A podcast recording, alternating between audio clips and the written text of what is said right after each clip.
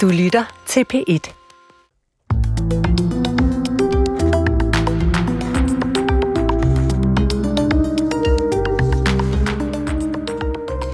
Hvornår bliver forkyndelse til overgreb og social kontrol? Hvornår bliver man som barn udsat for en skadelig påvirkning i trosmiljøer, hvor det er hånden mere end ånden, der har magt? Hvordan sikrer man i det hele taget, at kirken ikke svigter friheden til at tro frit? Det diskuterer vi i denne udgave af Tidsånd, programmet, der taler verden ind i troen og troen ind i verden. Mit navn er Paula Larein. Velkommen til.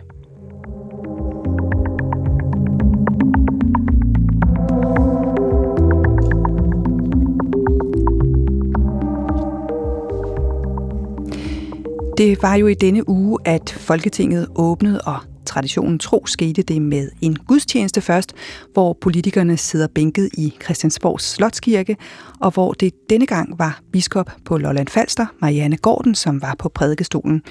Hun talte om, hvordan vi ikke kan løse nutidens problemer ved at tænke på samme måde, som vi tænkte, da vi skabte dem, og på den måde der fik hun samlet tilhørende om de klimaproblemer, som kloden, kloden står overfor. Det gjorde hun blandt andet ved at læse op fra Paulus' første brev til Korintherne, hvor der står, For ligesom læmet er en enhed, selvom det har mange lemmer, og alle læmets lemmer, så mange som de er, dog danner et læme, sådan er det også med Kristus. For vi er alle blevet døbt med en ånd til at være et læme, hvad enten vi er jøder eller grækere, trælle eller frie, og vi har alle fået en ånd at drikke. Velkommen til dig, Michael Vand Laversen. Tak. Du er generalsekretær i Frikirkenet. Du og jeg, vi er jo kristne, ligesom Marianne Gordon, og vi kan jo godt ikke genkende og sige, ja ja, det er jo sandt nok, det som hun læser om, at øh, vi er alle en ånd. Men så tænker jeg, der sidder jo masser af tilhører øh, i Christiansborgs Slotskirke, som ikke er kristne, ikke kristne politikere. Og så tænker jeg, at det er en påvirkning af dem, når hun siger sådan? Ja, det er det da. Og det synes jeg, det er rigtig godt. Mm. Altså, jeg synes, det er rigtig godt, når vi har noget på vores hjerte, som vi gerne vil påvirke andre med. Øh, og påvirkning i, i udgangspunktet er, er positivt øh, for os mennesker. Og så synes jeg selvfølgelig som kristen, så synes jeg, det er rigtig godt, når det er en kristen påvirkning. Yeah. Absolut. Øh, så jeg synes, det var en fin prædiken og, og vigtig prædiken, og jeg tror, at Altså, jeg synes, traditionen i det hele taget med gudstjeneste, før Folketinget åbner, er lige at få sat øh, tingene på plads, at der er noget, der er større end os, at øh, lovgiverne, jamen, de er mennesker, ligesom alle andre, øh, og i bund og grund, så har vi øh, brug for en, en Gud, der, er, der bærer os, og der er større end os. Ja, og, i, og så kan man sige, i den ånd, det er jo ret bredt. En mm. Gud, ikke? Mm. Det kan jo godt fagne mange, men det fagner jo ikke dem, som tænker, nej, der er ikke nogen Gud. Det er rigtigt. Øhm, det er rigtigt, og der er masser af forskellige Guds billeder, mm. så absolut. Men det er jo her, jeg, jeg synes, det er, altså netop jo i Grundtvigs Fæderland, det er så smukt og så fint, det her netop med påvirkning. Mm. Jeg vil jo til enhver tid, når jeg møder et andet menneske, altid være interesseret og nysgerrig. Hvad er det, det menneske indeholder? Hvad er det menneskes historie? Øhm, jeg synes, det er altid spændende, nogle gange, når jeg får mulighed for det, at sætte mig ned med et menneske og høre, hvad er din historie? Og omvendt har jeg lyst til at fortælle min historie. Mm. Noget af det, der båret mig igennem livet, fordi at det er også noget, jeg gerne vil give videre, lige så vel, som jeg gerne vil lære af, af andres rejse. Så jeg tror, det der med påvirkning, også når vi taler trospåvirkning, øh, det, det har en utrolig stor værdi. Og det er vi ofte bange for, i, også i Danmark, øh, fordi vi er jo ikke kun grundvis fædreland, men vi er jo så også, øh, kan man sige, har sådan en, en, en luthersk privatisme omkring vores tro, og tro det er meget privat, og noget vi holder for os selv. Øh, og det, øh, det er der så heldigvis lidt forandring på, kan man sige. I vores tid vi så faktisk begyndt at tale mere om tro end nogensinde før. Og jeg mærker i hvert fald der, hvor jeg færdes går, og jeg, og jeg hører det også fra rigtig mange andre, både præster og forfattere, jeg taler med, osv., som hørt, som, at folk faktisk rigtig gerne vil tale tro, og faktisk måske også i højere grad i dag, om den kristne tro. Altså hvor der før var en stor sådan, interesse i New Age, så virker det lidt som om, at den her åndelige søgen har bevæget sig fra New Age over i det kristne univers. Øh, fordi at der er den her en, en søgen i vores tid efter de her rødder, efter noget, og noget, der også er større end os, mm. noget, der kan bære os. Ja, det er vi jo meget enige med dig i i det her program. Ja. Fordi der taler vi jo hele tiden om tro, og det er også derfor, jeg øh, har øh, sat gang i den her serie om Helligånden, fordi at jeg også mærker, at der er en stor interesse i at tale om det spirituelle, både sådan overordnet, men også specifikt i forhold til kristendommen. Men når vi nu taler om det med påvirkning og den positive påvirkning, så tænker jeg, der er vel også nogle gange, hvor påvirkning ikke er godt. I hvilke tilfælde er det? Jamen, øh jeg læste en bog af Carsten Hjort, der hedder Påvirk med respekt, og der præsenterer han sådan nogle forskellige sfærer, som jeg egentlig synes er meget interessant. Han taler omkring, at hvis der, hvis der er sådan en påvirkning, det kan være forældre børn, det kan være lærer elev, det kan være medmenneske til medmenneske på mange forskellige måder, men, men den som, øh, hvis man har et barn og en lærer for eksempel, så har barnet sådan det, han kalder for en intimsfære omkring sig, altså en eller anden form for, der er sådan en intimi, intimiseringszone, som man ikke skal overtræde. Altså der er noget, som, som er, er, er tæt på, hvor der er, altså som man har lov til at, at holde for sig selv, og som er mig og min personlighed, og som andre ikke på den måde skal overtræde. Det er, det er, hvor der går påvirkningen for langt, hvor man går ind over en grænse, som man ikke har lov til at overtræde. Men man kan også gøre den modsatte fejl, at man slet ikke vil påvirke, så man nærmest sådan deserterer. Øh, så han har den her sådan model, hvor han har sådan barnet i centrum, så har han sådan en, en cirkel rundt om barnet, det er så individsfæren, men så har han også en cirkel langt væk fra barnet, som er deserteringen, hvor man sådan, sådan, øh, simpelthen ikke tør at påvirke, og hvor, hvor der er ting, der er tabuiseret, som man bare ikke tør tale om. Man tør ikke tale omkring seksualitet, eller hvis vi taler i en politisk verden, så tør man ikke tale om, at modstanderen måske har en pointe, eller, øh, eller øh, veganer, som måske ikke tør tale om, at, at det er måske okay, at man øh, trods alt har et kæledyr. Hvad vil jeg? Altså, så på den måde, så, så kan der være sådan en ting, hvor der er tabuer. Og der siger de to ting, det er, hvor påvirkningen bliver usundt. Men der, hvor påvirkningen er sundt og godt, det er så, hvor at, øh, der er en, en, en, en cirkel rundt om barnet, som ligger lidt længere væk, intimisering, som han kalder for tydelighed. Altså der, hvor at vi faktisk tør være tydelige over for hinanden, hvor vi tør udfordre hinanden, tør sige, det du har gang i der, det, øh, det er selvfølgelig dit valg, men jeg tror ikke, det er særlig godt.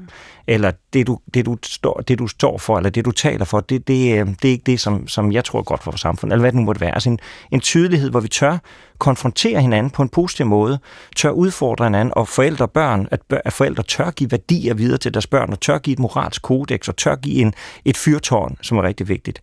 Mm. Og så taler han så om en, en, en tredje ting, der er vigtig, det er, når du er tydelig, så er det også vigtigt, at du kan trække dig tilbage. Altså, der er også tilbagetrækning er vigtigt. Det er ikke destatering, øh, det er ikke så langt væk, men det er lige en tilbagetrækning, hvor man giver plads til, at barnet, eller det unge menneske, eller medmennesket, også selv kan bearbejde de ting. Man kan ikke være tydelig hele tiden, det er det ingen, der kan holde til. Men en tydelighed, når døren er åben for det, og så en tilbagetrækning kan give plads.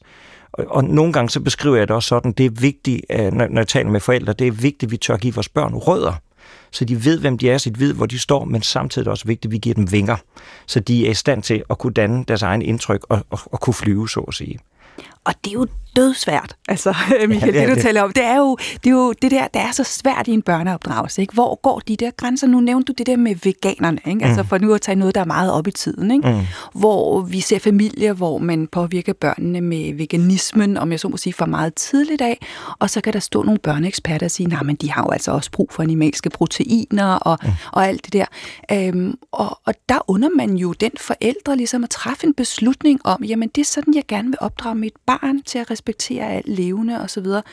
Øhm, ja, og hvor går den der grænse?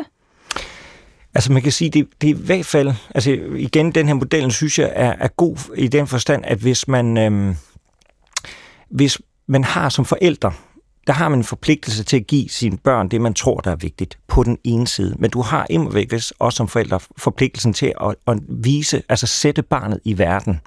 Vise barnet, hvad er det for en verden, vi er en del af øh, og med tiden, som barnet bliver ældre, også at så gør barnet i stand til at kunne træffe sin egne valg. Øhm, og der kan man sige, øh, naturligvis, hvis der er nogen, der gør noget for deres børn, som er skadeligt, altså hvis man har et barn, altså som man har hørt nogle vanvittige historier om nogen, der har underernæret børn, for at få taget et eksempel med nogen, der er, er så gået sådan i totalt ekstrem på den konto der, øh, så er der selvfølgelig, øh, har vi jo nogle øh, underrettelsespligt og, og så videre, hvor myndighederne nogle gange kan blive nødt til at gribe ind.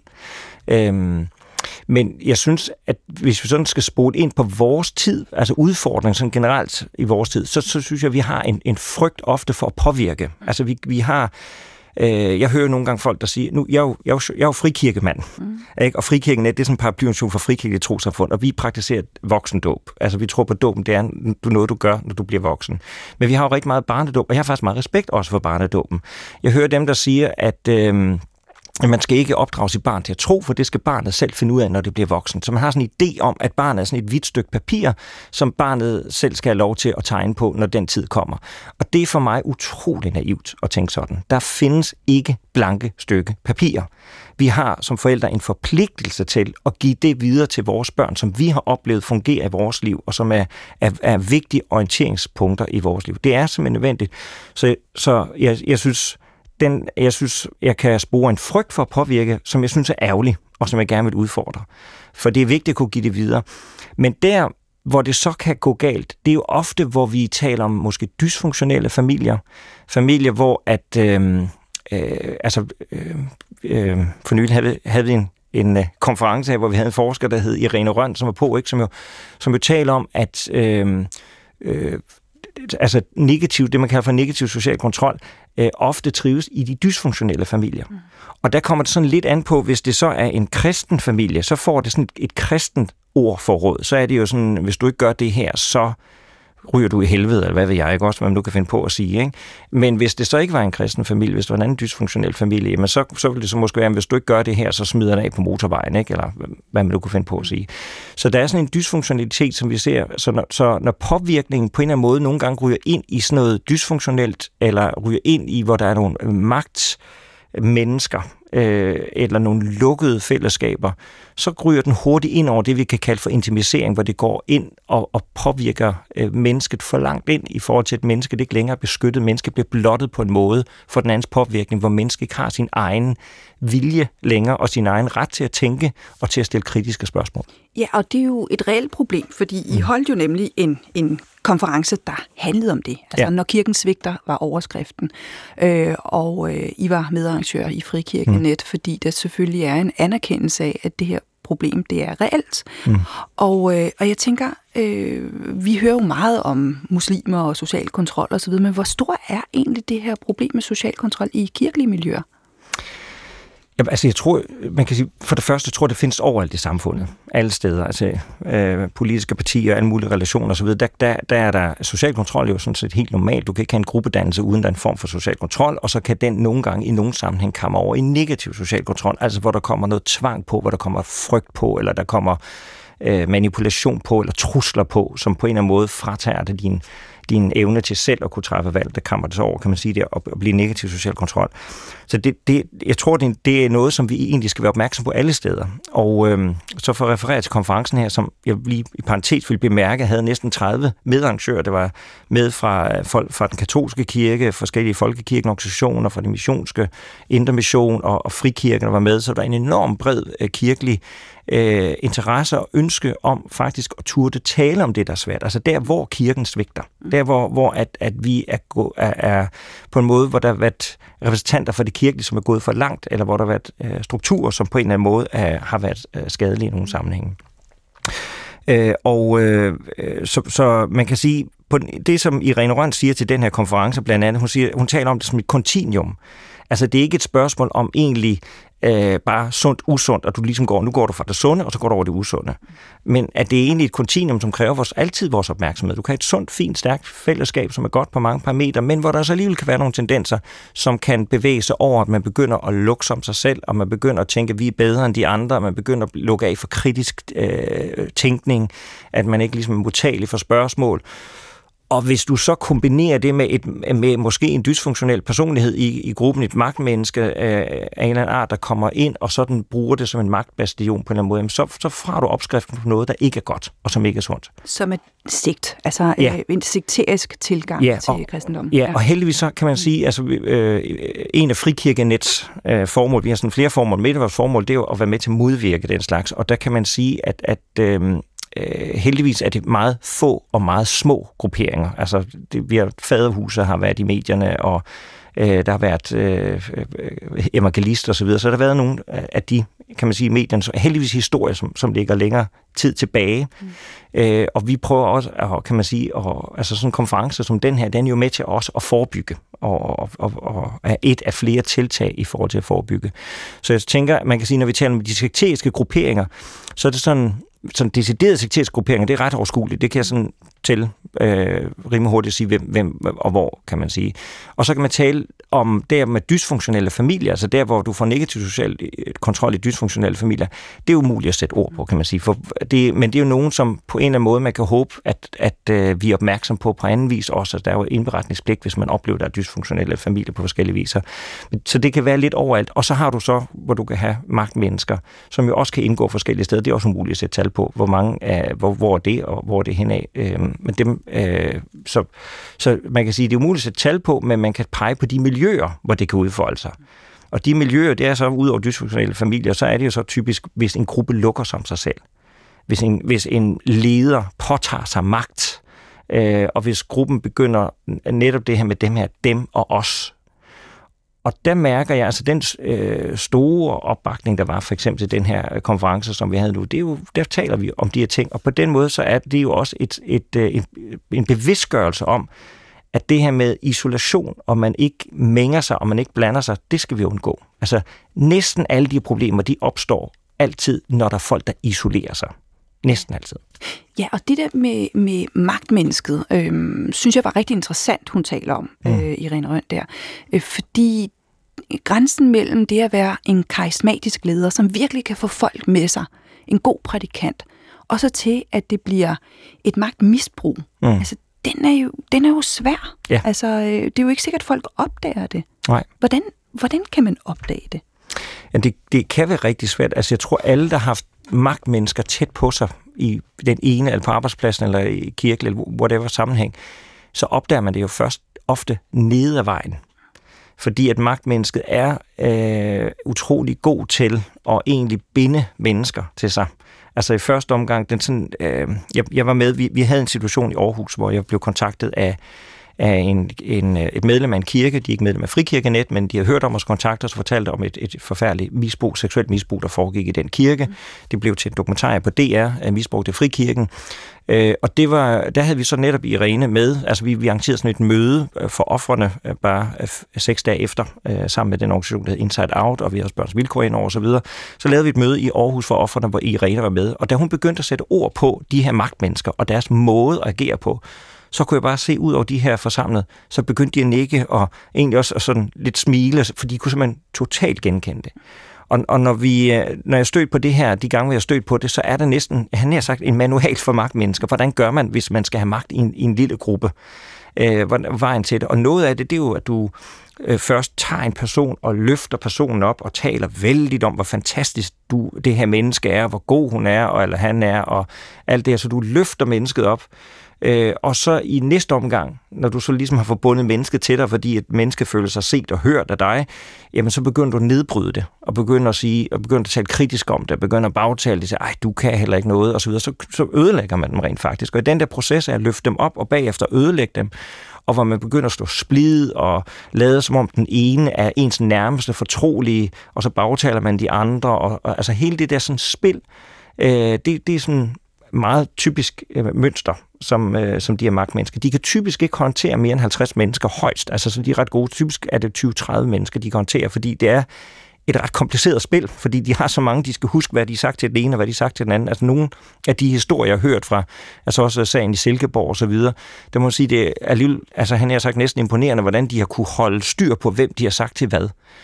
Men på den måde, så kan de få en ret stor magt, indtil det krakalerer. Ja det lyder nærmest som et politisk parti. og jeg, og jeg, får, nej, jeg får bare den tanke, at det, at det jo selvfølgelig alle dage været sådan, at man har kunne bruge troen som instrument. Fordi, ja. jamen, fordi der er jo ikke noget bevisligt, fordi det går ind i folks følelsesliv, og, og du ved, og, og det, det, det er måske dybeste private, vi har. Øh, og derfor er det så nemt at netop at bruge øh, troen. Og så bliver det jo svært med den der intimisering, fordi man vil jo også gerne bevare den der inderlighed, også som forældre, og kunne fortælle om den inderlighed, man har i forhold til troen. Og hvornår går man egentlig over en grænse, hvor, hvor ens børn altså måske øh, skulle have en mere objektiv øh, hvad skal man sige, tilgang til, til troen? Mm. Den synes jeg er svær. Den er helt klart svært, ja. og, og øh, og jeg, tror, jeg tror ikke, der findes en facitliste i det her vel, men, men noget af det, der i hvert fald er vigtigt, det er det med, at man jo går sammen med sit barn. Altså, øh, jeg fortæller bibelhistorier til mine børn. Jeg beder aftensbøn med mine børn. Øh, om, øh, men om de vil bede eller ikke vil bede, det er jo så op til dem, kan man sige. Ikke? Så det er jo den der sådan vandring med dem, at på den ene side set vil jeg give dem noget, som er vigtigt og værdifuldt, og på den anden side set, så øh, er jeg nødt til også at, at gå sammen med dem. Og børn er jo meget forskellige. Altså nu er jeg så heldig, at jeg vil se med fem af slagsen. og der kan jeg bare se, at der er nogle, at nogle af mine børn, jamen de elsker jo at blive med, og nogle andre af mine børn, de synes bare, det er fint, at det er mig, der bliver fader ikke også? Altså, øh, og den der respekt for forskelligheden, og der ikke er en eller anden sådan en øh, skabelon, alle skal passes ind i. Øh, min opgave er som forældre at give dem noget, som er værdifuldt, og, og, og så må jeg så også samtidig se dem og høre dem og lade dem være dem så har man sået et frø. Ja. Og så må man se, hvordan det spiger. Lige præcis, og det plejer at gå godt på den ene eller anden måde.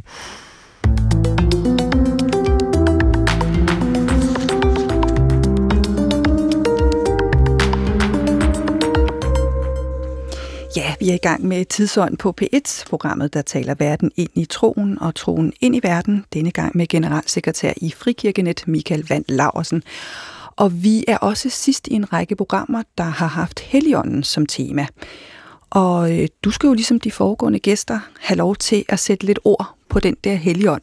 Nu har vi sat ord på det med intimisering og det her med grænserne for, hvornår man sådan påvirker negativt.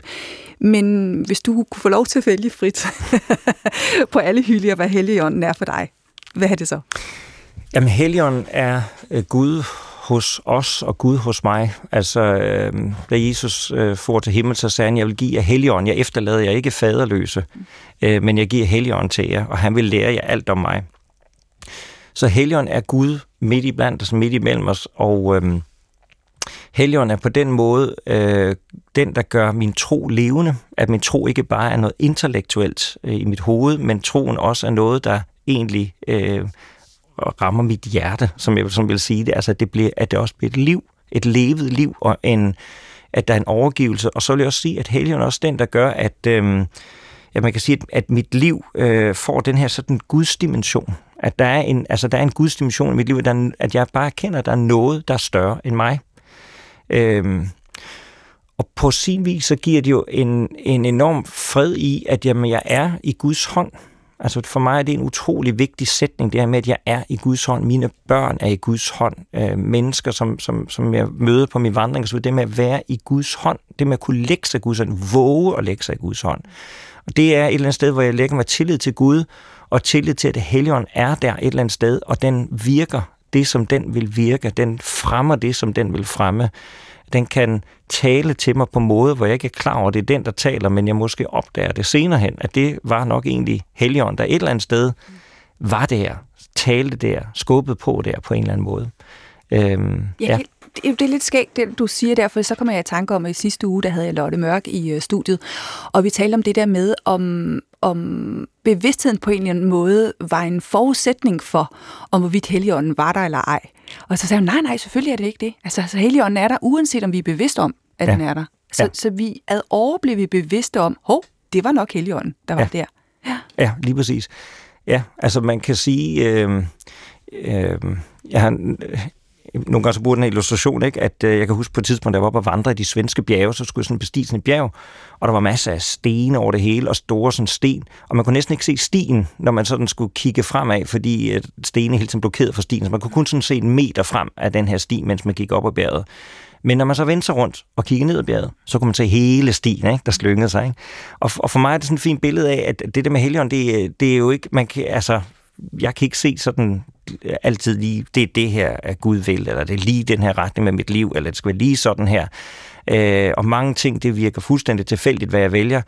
Men når så jeg vender mig rundt og kigger tilbage på mit liv, så alligevel så fornemmer jeg den her hånd, der er der. Altså, at Gud var der hele vejen igennem. Også der, hvor der var valg, der var totalt tilfældigt. Jeg kunne lige så godt have valgt det ene som det andet. Ja, yeah. Jamen, jeg tror, at, at Guds hånd bærer, bærer, os, bærer, altså den, den, den er der alligevel det er sådan helt kirkegårdsk. Altså man kigger tilbage, kigger tilbage og erfarer livet, ikke? Altså ser ja. tilbage og ser, hvor det, de der små sten var på vejen, og ser mm. en eller anden form for mening senere mm. hen. Øh, det får mig også lidt til at tænke på det, du sagde i begyndelsen om, at øh, i i tror på voksendåb. Altså det der med, at, øh, at man først øh, bliver døbt, når man selv er bevidst om, at øh, nu tror man, hvor man i folkekirken jo for, mest, for det meste har barnedåb, hvor vi tager valget, også fordi vi har et bekendelsesgrundlag i folkekirken, der faktisk siger, at hvis vi ikke gør det, så er børnene jo altså ikke frelste og kan komme i helvede. Ikke? Øhm, og det, siger, det snakker vi ikke altid helt højt om, men, øh, men, men det vil sige, at I har ikke den tro, altså at børn sådan set ikke er sikret frelsen, inden de bliver døbt? Nej, altså, vi, vi tror på, at, at hvert menneske, og at det tror jeg så, at hvis alt, når alt kommer til alt, så tror jeg, vi er meget enige der, hvis jeg skal være helt ærlig. Ikke? Men, mm. men det her med, at, at hver enkelt menneske er skabt i Guds billede. Uh, hver enkelt menneske bærer noget af Gud, og hver enkelt menneske er villigt af Gud. Mm. Uh, og, og på den måde, så er vi i, i Guds hånd. Og uh, så på et eller andet tidspunkt, kan man sige, så er der jo så også en fald, altså et, en, en syndens konsekvens, som vi på et eller andet tidspunkt kan man sige, øh, forholder os også bevidst til. Og det er jo så der, hvor, at, øh, altså, eller hvor, hvor, hvor vi træffer nogle valg. Det kan man sige, det gør et lille barn. Et barn kan sandelig lave mange dumme og grimme ting. ja. Så absolut, men vi stiller jo ikke det barn til regnskab øh, for det, kan man sige. Øh, så, så, øh, på, så troen på, at vi er i Guds hånd, der er båret igennem hele vejen, også som børn. Så selv et barn, der dør, er i Guds hånd. Øh, men der, hvor vi så kommer i situationer, hvor vi fravælger det, som hører Gud til, og hvor vi siger nej til det, der er der så i en kristen optik også en, øh, en respekt i, så at sige, hvis man kan kalde det sådan, altså fra, fra Guds side af, at hvis vi ikke vil ham, så, så overtræder han så heller ikke vores intimsfære. Han vil blive ved med, tror jeg, at påvirke os, ikke også?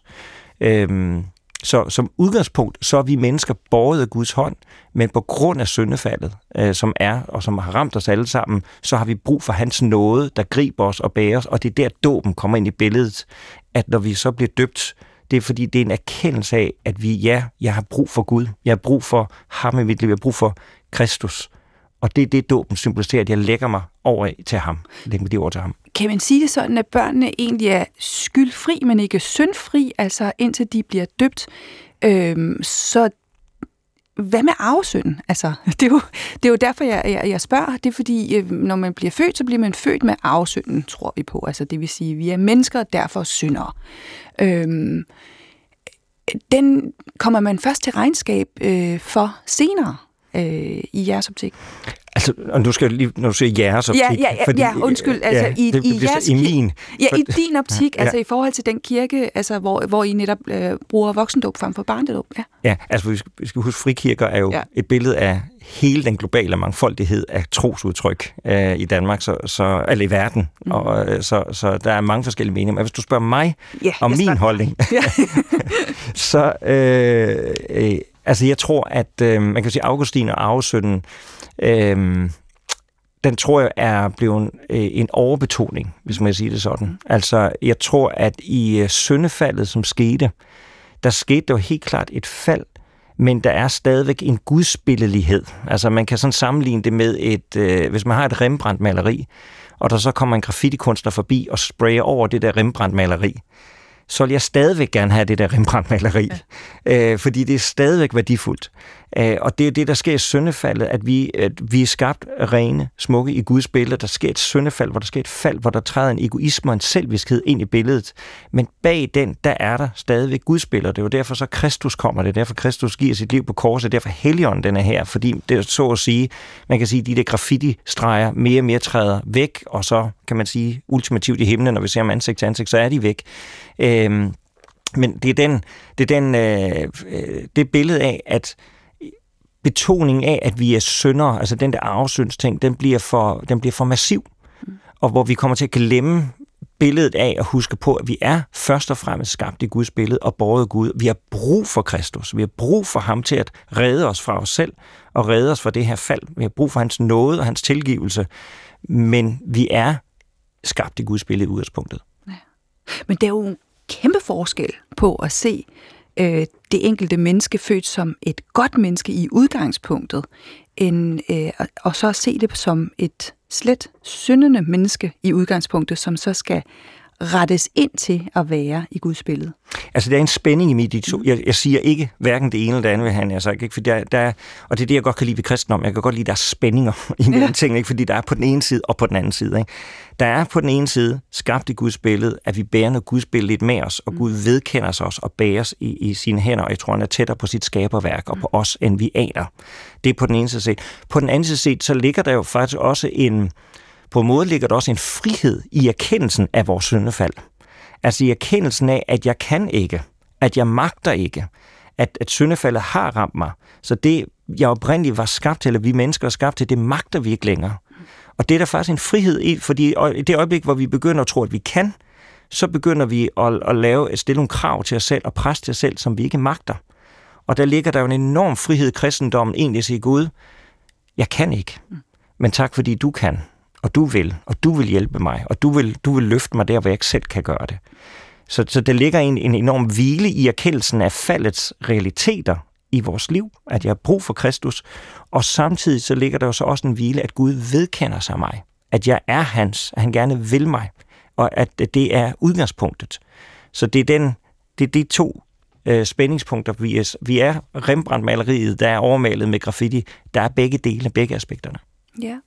Og der tænker jeg, at øh, nogle gange må man jo træffe et valg for sine børn. Det er det, vi var inde på før. Det er, at øh, vi påvirker jo også positivt. Ikke? Og øh, jeg tænker i forhold til for eksempel konfirmationer, øh, det, øh, det kan være svært, fordi børnene ikke nødvendigvis er bevidste om, om de tror eller ikke tror, men ender jo med at blive konfirmeret alligevel, fordi det gør de andre, og det synes man er en god idé osv. Øhm, og så kan nogen måske håne de børn, som egentlig bare gør det for, for gavernes skyld, og for, fordi det gør de andre. Men det har jeg altid synes var egentlig var okay, fordi det, der er de bare ikke bevidste om, at det er det, de gør, altså at de vælger Gud til eller konfirmerer deres dåb. Øhm, hvordan forholder øh, du dig til, til det med konfirmationen, altså der, hvor de faktisk ikke er helt gryne? Altså hvornår er det sådan os, der påvirker med vores værdier, og hvornår er det deres eget valg? Øh, altså, man kan sige, at i konfirmationsalderen er det også deres egne værdier, men jeg synes jo, det er super værdifuldt, at vi har konfirmationsundervisning, og jeg, og jeg under, altså igen, nu er vi jo ikke, jeg er jo ikke folkekirkemand, men jeg er glad for, at der er mange, der vælger øh, konfirmation og får den undervisning, og jeg håber, de får de bedste præster til at undervise den, som kan give dem det bedste billede af den livskraft, der ligger i troen, og den tryghed, fordi vi har et så ekstremt perfekthedskultur. Ja og en ekstrem kultur, at vi skal kunne selv, og hvis du ikke kan det her, jamen, så falder det hele sammen, og alt hviler på dine skuldre. Og det kan vi bare ikke holde til. Det er jo derfor, at det er en af grunden, jeg skal ikke gøre mig klog på alle grunde, men i hvert fald en af grunden til, at vi kæmper så meget med angst. Mm. Og den generation er så enormt pladet, som den er. Der har vi simpelthen brug for at opleve kristendoms budskab om, at der er nogen, der tager presset af vores skuldre. Og kan vi give den gave til alle i den aldersgruppe og sige til dem, at der er faktisk en, der, der, der kan bære dig, hvor du ikke kan bære dig selv. Det er en fantastisk gave. Så jo, mere det. Ja. Så der er man i hvert fald, altså i undervisningen og bevidstheden, der, der påvirker man jo positivt, fordi det rent faktisk er noget, som kan forløse. Ja, vi har en forpligtelse, fordi vi, der, der, der sker påvirkning uanset hvad. Hvis vi ikke påvirker med god konfessionsundervisning, så kommer Netflix og hvad ved jeg, og alle mulige tv-serier med al deres ensidige påvirkning. Mm. Så påvirkning sker. Vi skal bare være bevidste om, hvad er det for en påvirkning, vi så gerne vil sikre os, at vores børn får. Ja, i hvert fald at få de værdier der ud af. Ja øh, ja, op på påvirkning og værdier osv., så, videre, så har jeg jo også bedt alle gæster om at finde et stykke musik, øh, som, som på en eller anden måde øh, trækker Helligånden ind til os, eller som du ser Helligånden i. Og det har jeg også bedt øh, dig om at gøre. Hvad, hvad, hvad har du valgt?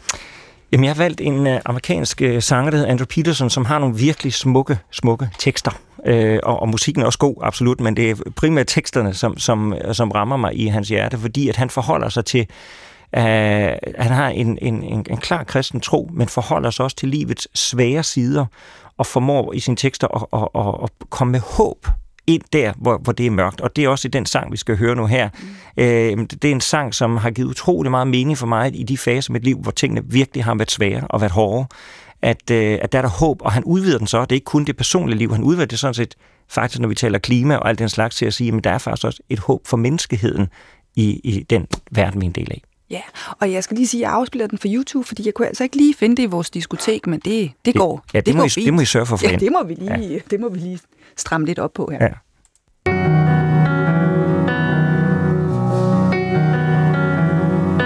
Do you feel the world is broken? Do. You feel the shadows deepen?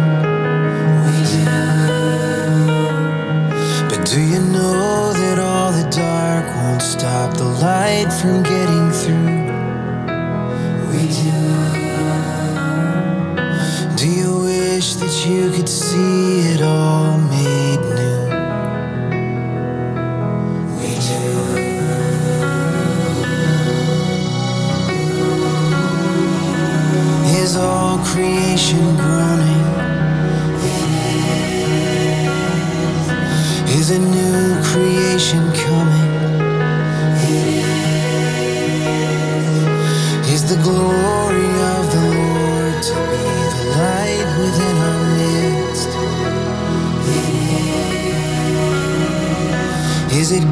did we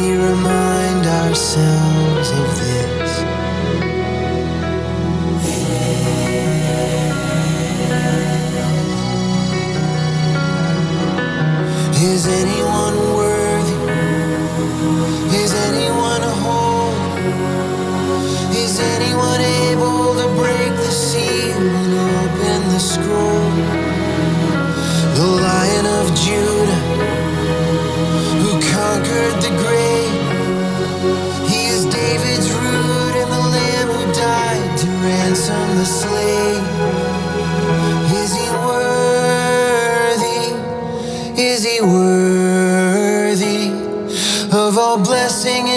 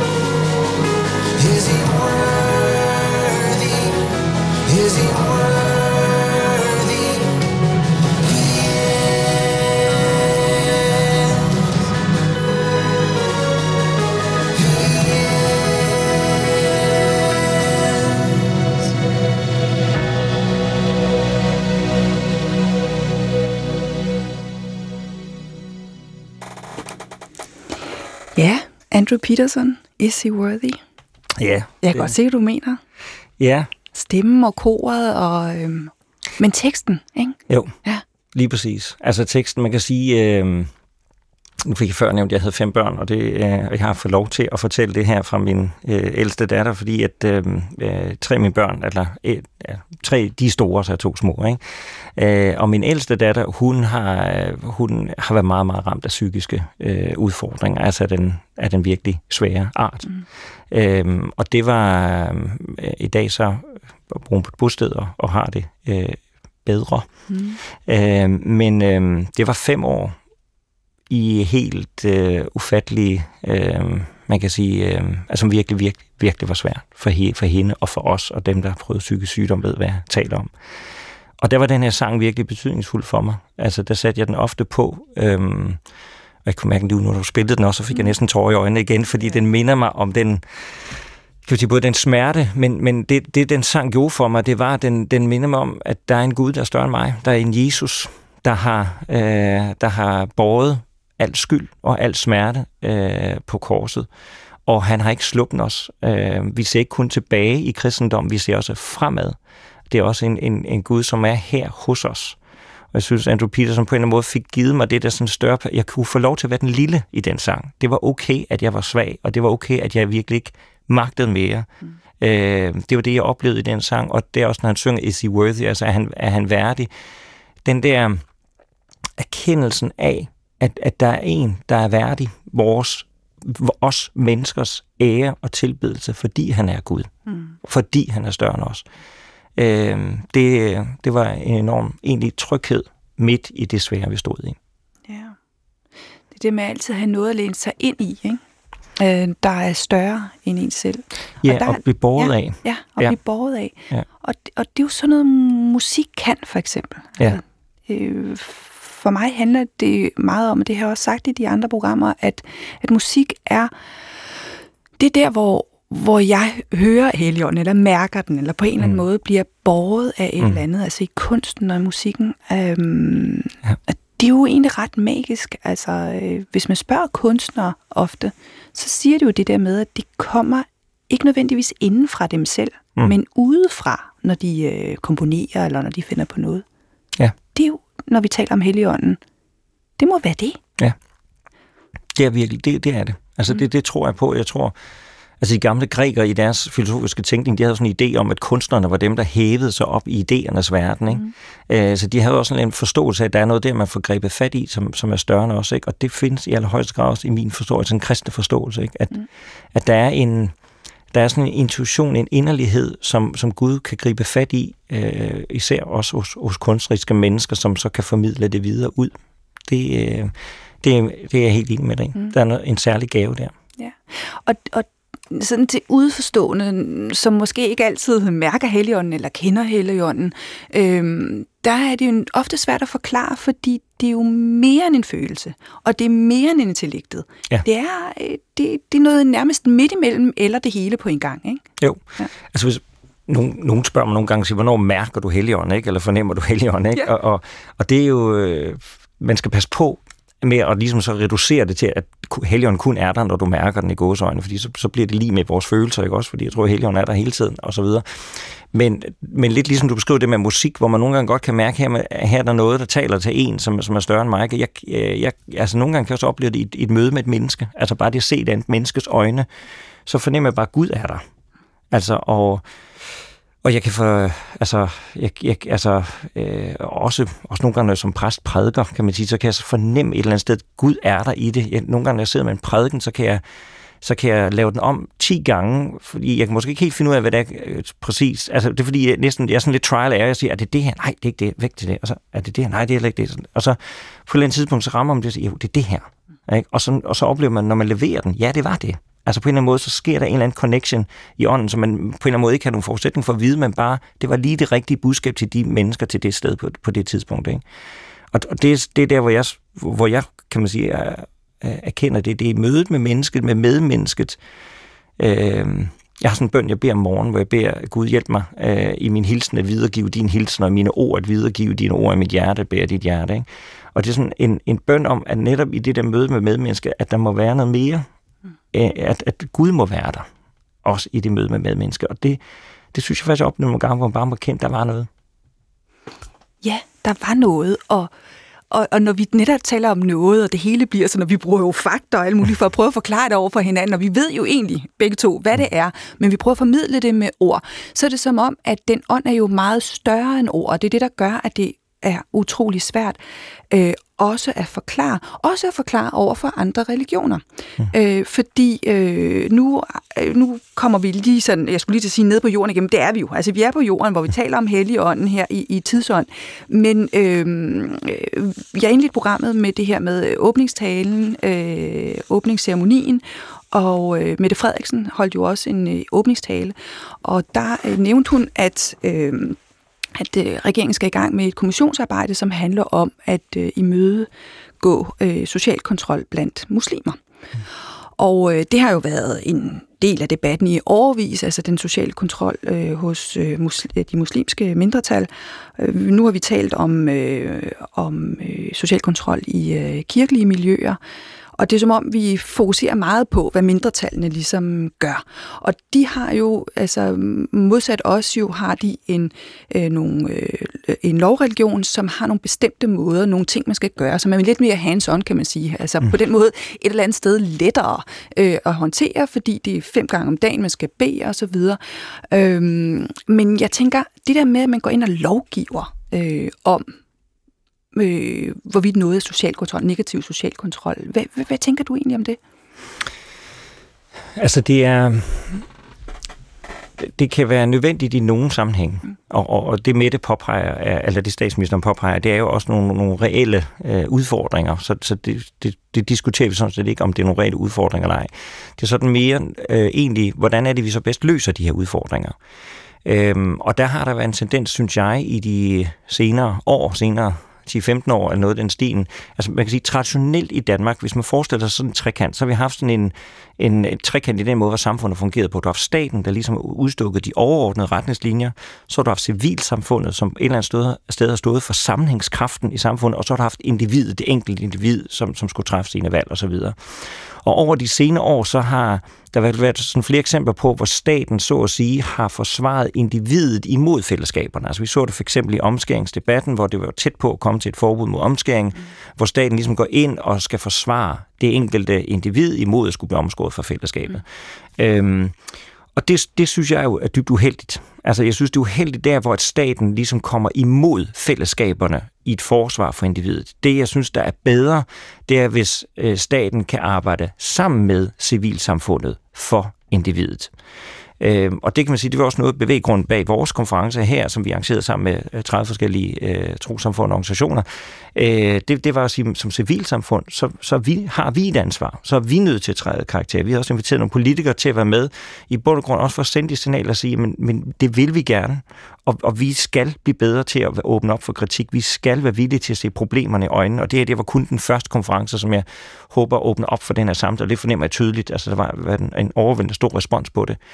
Så jeg, jeg tror, det er, når, når statsministeren tager et initiativ her med den her kommission, så kan, det være, så, så kan det være rigtig fint, men jeg håber, at kommissionen også tænker ind og siger, hvordan kan vi spille sammen med det muslimske miljø, øh, og med de kræfter det muslimske miljø, som gerne vil det her til livs. Så det ikke bare bliver sådan en lovgivning, for den kan ikke andet end at ramme enormt firkantet og skævt rigtig ofte, hvor man tror, at nu skal politikere løse problemet, nu laver vi en lov, og så har vi løst det. Altså, det er næsten sådan i Danmark, at hvis du er politiker og mener noget med noget, så skal du lave en lov om det. Mm. Og det synes jeg er virkelig ærgerligt og virkelig træls, og derfor glæder det mig så også, at statsministeren har lovet, at der bliver færre lovforslag. For det tror jeg kun er godt. Altså, fordi at den der dynamik skal vi have ændret. Jeg vil meget hellere have, at politikerne er med til at løfte civilsamfundet og, og, og også presse og punke civilsamfundet til at sige, I er nødt til at tage de her udfordringer alvorligt. Øh, og det kan man så ønske, at de kræfter i det muslimske miljø, som gerne vil det, og det er der jo heldigvis mange, der gerne vil, at de får lov til at blive løftet op i, i det her arbejde her, og sige, det I gør, det I står for, det vil vi gerne være med til at støtte og bakke op omkring. Og hvis man kunne fornemme, at jeg vævede lidt i mit spørgsmål til dig, mm. det gjorde jeg, og var mm. lidt uklar i mit spørgsmål, så er det jo fordi, at jeg bevæger mig på ikke-skaller i det her. Altså det gør man jo, fordi det er så dødsvært. Øhm, du nævnte omskærelsesdebatten, øh, hvor jo en stor del af befolkningen, rigtig, rigtig stor del, faktisk ville, kunne man se på meningsmålinger, have en lovgivning ud fra det, som vi har vendet os til, nemlig at vores samfund er individbaseret, og at det individ har rettigheder. Nu apropos det der med, at I vælger øh, voksendåb og ikke barnedåb, så er det jo meget nærliggende at tale om, øhm, fordi politikerne var også, og Mette Frederiksen var sådan lidt midt imellem ind til, at øh, det jødiske samfund i Danmark øh, virkelig satte foden ned og fik gjort meget klart, hvad det her det handler om. Og der vil jeg lige citere fra øhm, øh, advokat Pierre Magids, hvis familie flygtede til Sverige i 1943. Øh, han øh, holdt en kort med meget stærk tale i forbindelse med Auschwitz-dagen den 27. januar 2020. Og der sagde han helt nøgternt. Loven vil være en trussel mod Danmarks jøder alvorligere end herværk mod jødiske gravsteder. Loven vil formentlig føre til, at det jødiske liv i Danmark ophører. Jøder i Danmark har i snart 400 år nyt godt af kongers, statens og i 1943 befolkningens aktive beskyttelse. Jeg håber, at regeringen og Folketingets medlemmer vil følge samme linje, så Danmark fortsat vil være et sted, hvor religiøse mindretal respekteres, blandt dem muslimer og jøder. Få velvalgte ord, mm. hvor han virkelig slår fast, at det her, det er ikke bare øh, noget, vi tror, det tror på. Det hele grundlaget for jødedommen er jo den pagt, som de laver med Gud, og som øh, fører til omskærelse af drengebørn, altså mm. af helt små. Den er svær i en nutidig kontekst, altså i en, en sekulariseret verden, som vi har, i et vidorienteret verden, og hvor vi ovenikøbet har, hvad skal man sige, øh, den åndelige dimension, det, som er øh, flertallets religion, øh, er kristendommen, at holde fast i det. Mm. Jamen, altså, og jeg vil sige, at jeg oplever heldigvis, at der er en modbølge i vores tid. Altså, jeg, jeg ved ikke lige i forhold til omskæring, men forhåbentlig kommer det også dertil, men man kan sige, at der er en modbølge i forhold til en erkendelse af, at individet er ikke et fritsvævende individ, der bare flyver derude i, i rummet og bare selv kan træffe valg. Altså, mm. det er en stor gang løgn, desværre. Mm. Fordi vi individer, vi kan ikke bare træffe vores egne valg, og det er en helt ekstrem tung vægt at lægge på et menneske og sige, hvad føler du, eller hvad tænker du? Altså, der gør vi jo, så gør vi følelserne, giver vi følelserne en vægt, som følelserne bare ikke kan bære. Og vi, vi har brug for fællesskaber. Altså, vi har brug for at være indlejret i en historie, i en familie, i en tradition, i en tro, som kan hjælpe os. Fordi vi kan som ikke magte at skulle bære vores eget liv og forme vores eget liv uden øh, hjælp fra anden side.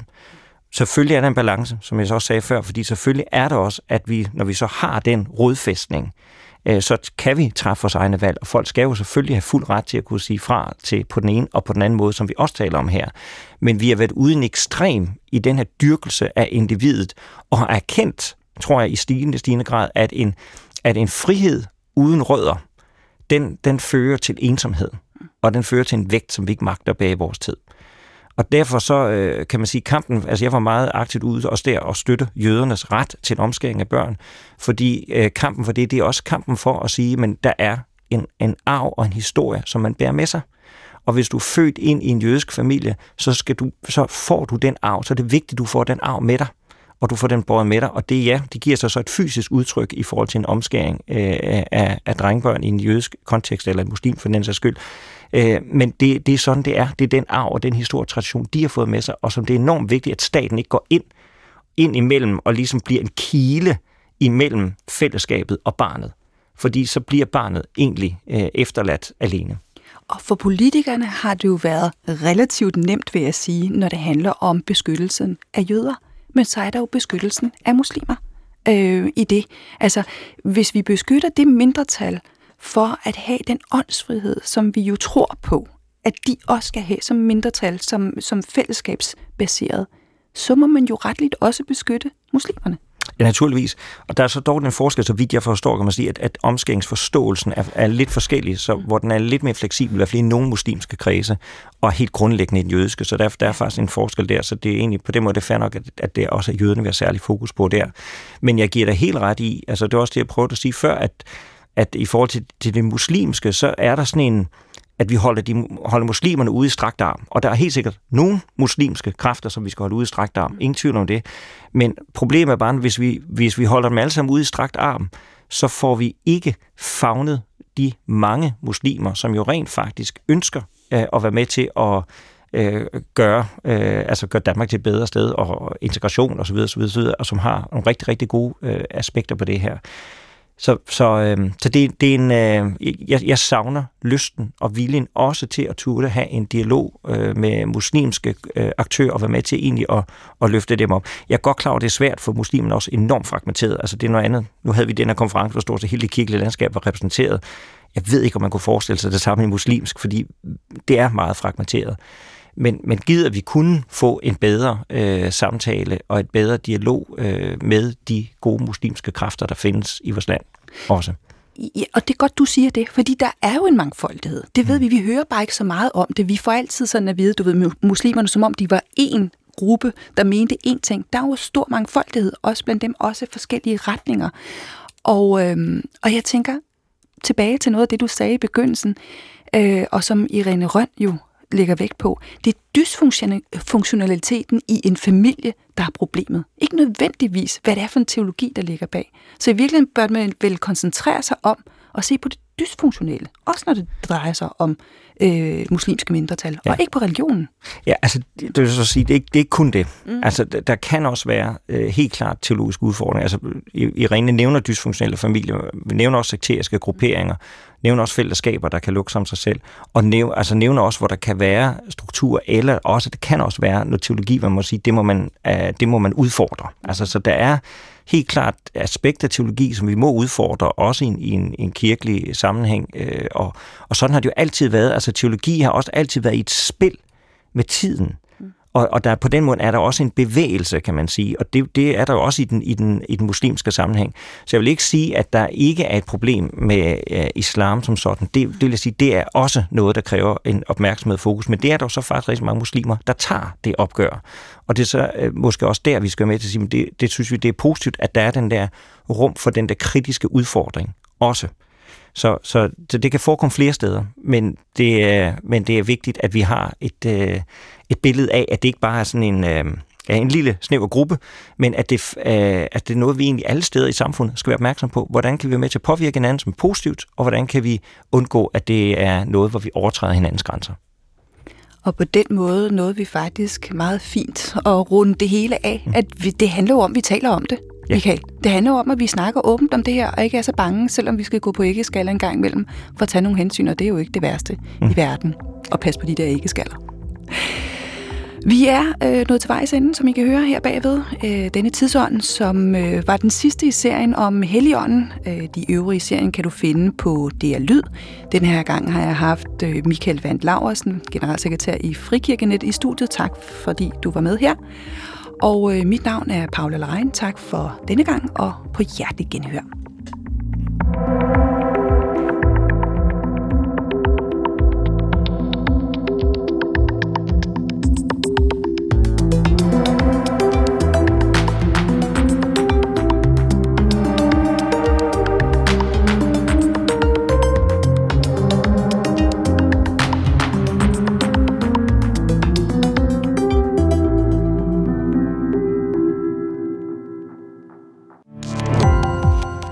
Gå på opdagelse i alle DR's podcast og radioprogrammer. I appen DR Lyd.